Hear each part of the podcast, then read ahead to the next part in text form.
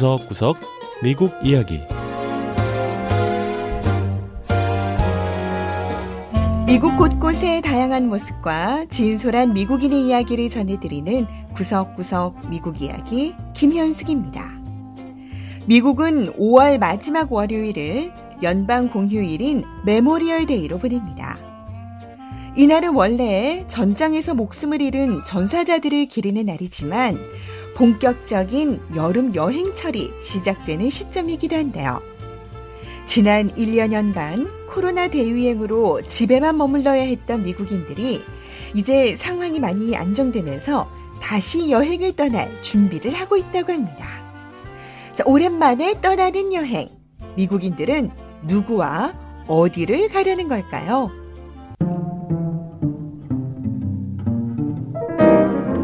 첫 번째 이야기. 다시 여행을 떠나는 미국인들.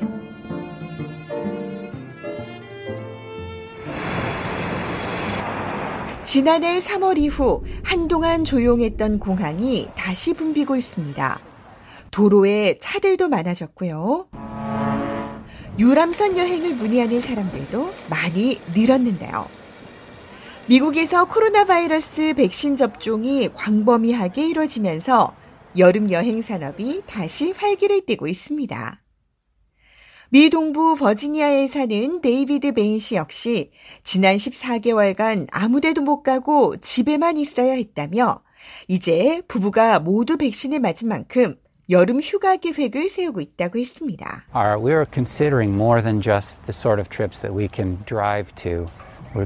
데이비드 씨는 자동차로 다녀올 수 있는 국내 여행보다는 항공편을 이용한 해외 여행을 구상 중이라고 했는데요. 중미 코스타리카나 유럽 스페인을 생각 중이라고 했습니다. 여행 상담가인 엘리자베스 모나한 씨는 많은 미국인이 데이비드 씨처럼 여름 휴가 계획을 세우고 있다고 했는데요. We have a recent survey that shows that over two thirds of Americans 최근 진행한 설문조사 결과 미국인 가운데 약 3분의 2가 여름 휴가 여행을 계획하고 있다고 답했다는 겁니다. 미국 자동차 협회 트리플A는 올해 메모리얼 데이 연휴에 여행을 떠나는 미국인의 숫자가 작년과 비교해 최소한 60% 늘어날 거라고 전망했는데요. With this forecast, 37 million people, up 60% from last year. 트리플A의 지넷 맥기 대변인은 올해 메모리얼 데이 연휴엔 3,700만 명이 여행을 떠날 것으로 전망한다고 했습니다. 작년보다 60% 증가한 수치지만 그 전해인 2019년에 비하면 13% 감소한 수준인데요. 메모리얼 데이는 미국인들의 여름 여행 수요를 가늠해 볼 수 있는 좋은 척도라고 했습니다. 아직은 많은 미국인이 해변이나 국립공원 등 국내 여행을 계획하고 있다는데요. 트리플 A 측은 미국인 가운데 절반 이상은 장거리 운전 여행을 계획하고 있다며 가장 선호하는 여행 수단은 여전히 자가 운전이라고 했습니다. When it comes to the road trip, people are just more comfortable traveling in their own vehicles. Own 본인의 차를 직접 운전할 수 있다는 점에서 이 사람들은 이 자동차 여행을 가장 안전하고 편리한 수단으로 생각한다는 건데요. 또 자신이 원하는 사람들하고만 같이 갈 수 있고 어디를 갈지, 어디에서 쉬어 갈지 마음대로 선택할 수 있다는 점도 도로 여행의 장점이라고 맥기 씨는 설명했습니다. 올해 여름철 여행이 예년과 달라진 점이라면 반려견을 데리고 여행을 가는 사람이 많아졌다는 건데요. 지난 한 해 코로나 대유행 기간 반려견을 입양한 미국인이 많아졌고 이제는 소중한 가족이 된 반려견과 함께 사람들이 여행을 떠난다는 겁니다. 그리고 이 팬데믹 기간 가족 친지들이 자주 만나지 못하면서 가족 모임 겸 여행을 떠나는 사람도 많을 거라는 전망인데요. We used to see multi-generational travel where grandparents were traveling with grandparents and grandkids. 여행업계 네트워크인. 벌추어소의 미시 벨스 씨는 올여름 휴가를 계획하는 추세를 보면 다세대가 함께 움직이는 걸 알 수 있다며 조부모와 함께 가거나 친척들이 함께 여행 계획을 잡고 있다고 했습니다.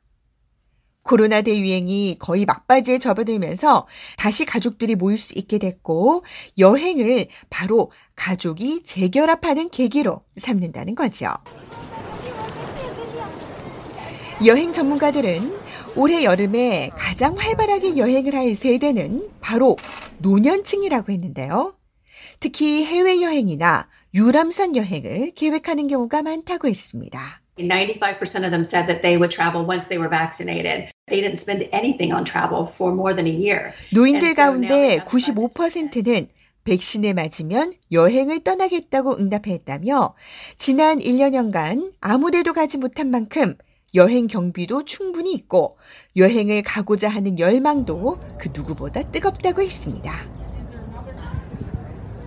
여행 계획을 잡는 미국인들이 많아지면서 항공권이나 호텔 숙식비도 현재 오르고 있는데요.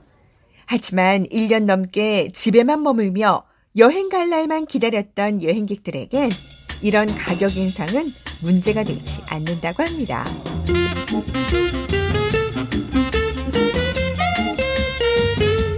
두 번째 이야기. 나홀로 미립국한 어린이를 돕는 온정의 손길.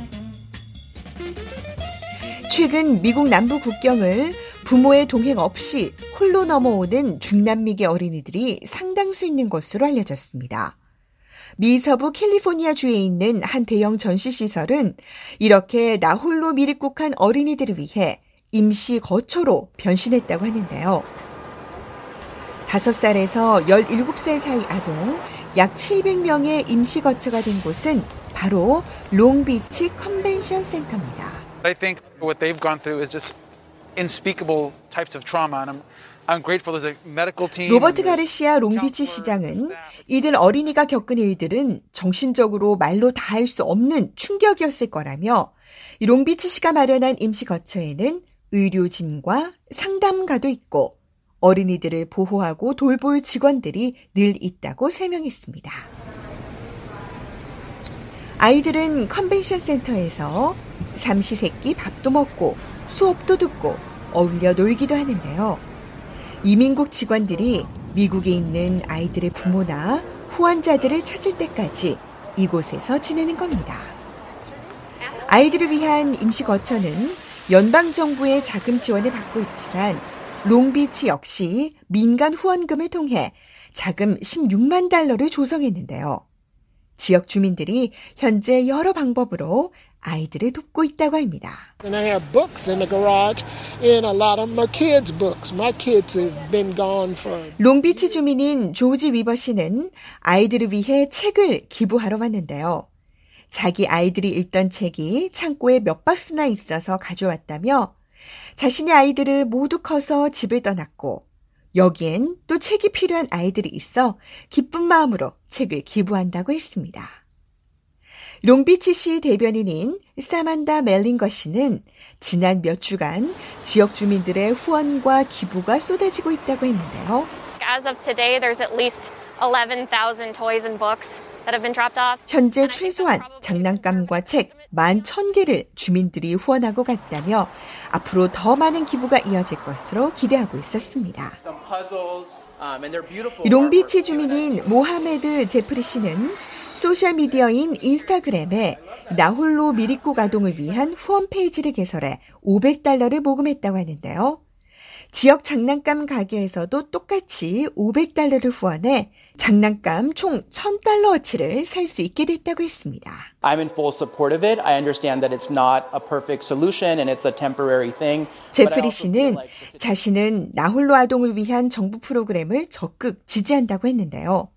이렇게 임시 거처를 마련해 돕는 것이 완벽한 해결책일 수는 없겠지만 현재 남부 국경 상황이 매우 좋지 않은 상황에서 도움이 되길 바란다고 했습니다. kids are kids, you know. I see a kid, it doesn't matter where they're from. 장난감 가게 주인인 세라 벤턴 씨 역시 아이들은 그저 아이들일 뿐이라고 했는데요.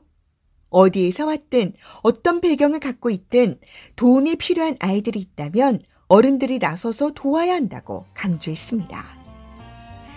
미국 연방 정부는 오는 8월 2일까지 롱비치 컨벤션 센터를 아이들 임시 거처로 활용할 계획인데요. 이민국 직원들은 그때까지 모든 아이가 가족이나 후원자를 찾아 새로운 집으로 갈 수 있기를 바란다고 했습니다. 네, 구석구석 미국 이야기. 다음 주에는 미국의 또 다른 곳에 숨어 있는 이야기와 함께 다시 찾아오겠습니다. 함께 해주신 여러분 고맙습니다.